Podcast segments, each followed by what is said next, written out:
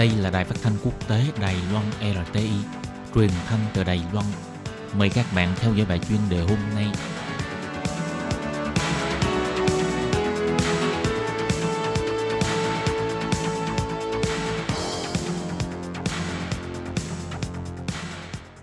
Thúy Anh xin kính chào quý vị và các bạn. Chào mừng các bạn cùng đến với bài chuyên đề ngày hôm nay.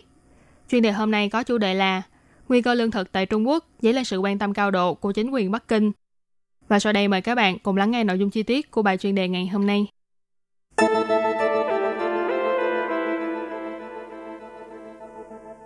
Theo dự báo của Viện Khoa học Xã hội Trung Quốc, nước này có thể sẽ thiếu đến 130 triệu tấn lương thực vào năm 2025.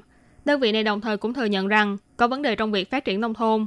Việc này cho thấy đương cục Trung Quốc đang quan tâm cao độ đến vấn đề lương thực thực phẩm này, nhất là nguy cơ thiếu hụt lương thực trong tương lai. Gần đây, Chủ tịch Trung Quốc ông Tập Cận Bình chỉ ra, hiện tượng lãng phí lương thực của Trung Quốc khiến cho người ta kinh ngạc và lo sợ. Chính quyền nước này buộc phải đưa ra điều luật để kiểm soát, giám sát và ngăn chặn. Đài truyền hình Trung ương của Trung Quốc cũng điểm mặt một vài người nổi tiếng trên mạng, những người đang thu hút fan hâm mộ bằng cách đăng tải những video quay cảnh họ ăn một lượng lớn thức ăn trong một bữa. Chính quyền cho rằng những video này là một sự lãng phí lương thực nghiêm trọng và xu thế này cần phải được thay đổi. Vì sao đơn cục Trung Quốc phải đưa ra tuyên bố về lương thực trong giai đoạn này? Tờ South China Morning Post trích dẫn bài phân tích của nghiên cứu viên Zhang Hongzhou tại Viện Nghiên cứu Quốc tế S. Rajaratnam hay còn gọi là RSIS của Singapore cho biết, những lời kêu gọi mới nhất của ông Tập Cận Bình cho thấy Bắc Kinh đang thắt chặt trong vấn đề an toàn lương thực, đồng thời cũng là tăng cường sức mạnh lương thực trong giai đoạn đấu tranh trường kỳ với Mỹ. Ông Zhang Hongzhou bày tỏ, giảm thiểu lãng phí lương thực cũng đồng nghĩa với việc giảm thiểu sự ỉ lại vào lương thực nhập khẩu. Mặc dù chính quyền Trung Quốc vẫn tuyên bố rằng hiện tại lượng cung ứng lương thực đầy đủ, nhưng theo phân tích của South China Morning Post cho biết, từ tháng 1 đến nay, giá của quả bắp, một trong những lương thực chính của Trung Quốc, tăng lên gần 30%, cho thấy nguồn cung ứng ở địa phương xuất hiện sự thâm hụt.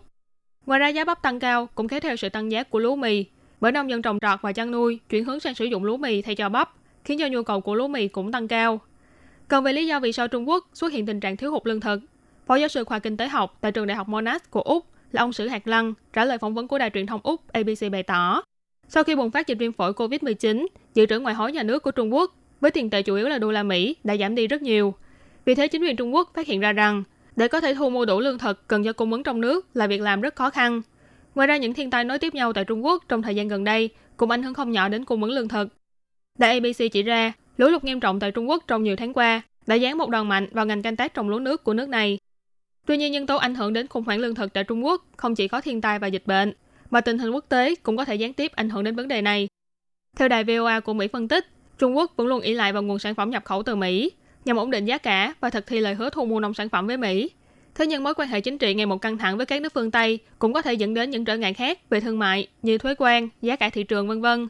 Sự biến đổi theo chiều hướng tiêu cực trong mối quan hệ thương mại với các đối tác chủ yếu cũng có thể khiến cho dây chuyền cung ứng lương thực của Trung Quốc rơi vào trạng thái bất ổn, từ đó uy hiếp đến an toàn dây chuyền cung ứng lương thực của Trung Quốc.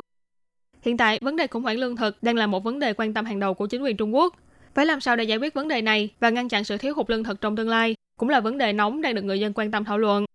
Chuyên gia kinh tế học tại Bắc Kinh là ông Hồ Tinh Đẩu đã đề xuất kiến nghị trên tờ South China Morning Post cho rằng hiện tại Trung Quốc cần phải có sự chuẩn bị sẵn sàng cho tình huống xấu nhất trong giai đoạn cạnh tranh giữa Mỹ và Trung Quốc và ra sức đẩy mạnh sản xuất nhằm đạt đến mục tiêu tự cung tự cấp.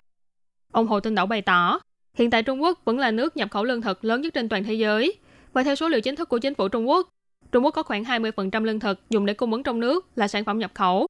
Tuy nhiên một số chuyên gia dự đoán, con số thực tế có thể là đạt đến 30%. Thế nhưng VOA cũng những lời phân tích của chuyên gia kinh tế Trung Da Jun chỉ ra, hiện tại mỗi năm Trung Quốc cần phải nhập khẩu ít nhất là 100 triệu tấn nông sản phẩm. Vì thế gia tăng sản xuất nhằm đạt đến mục tiêu không ý lại vào nhập khẩu là một vấn đề tương đối khó khăn dành cho chính quyền Bắc Kinh. Trên thực tế, diện tích canh tác trồng trọt của Trung Quốc là vô cùng to lớn, là một trong những quốc gia nông nghiệp lớn nhất trên thế giới. Nhưng nhiều nguyên nhân cộng lại đã khiến cho khả năng cung ứng lương thực của nước này có nguy cơ rơi vào khủng hoảng. Chính quyền Trung Quốc buộc phải tích cực đối mặt với vấn đề này, đưa ra một loạt các biện pháp ứng phó và ngăn chặn lãng phí lương thực trong nước, nhằm đảm bảo an toàn lương thực cho dân số khổng lồ của nước họ trong tương lai. Kính thưa quý vị và các bạn, vừa rồi là bài chuyên đề ngày hôm nay với chủ đề Nguy cơ lương thực tại Trung Quốc dấy lên sự quan tâm cao độ của chính quyền Bắc Kinh do Thúy Anh biên tập và thực hiện. Cảm ơn sự chú ý lắng nghe của quý vị và các bạn. Thân ái chào tạm biệt và hẹn gặp lại.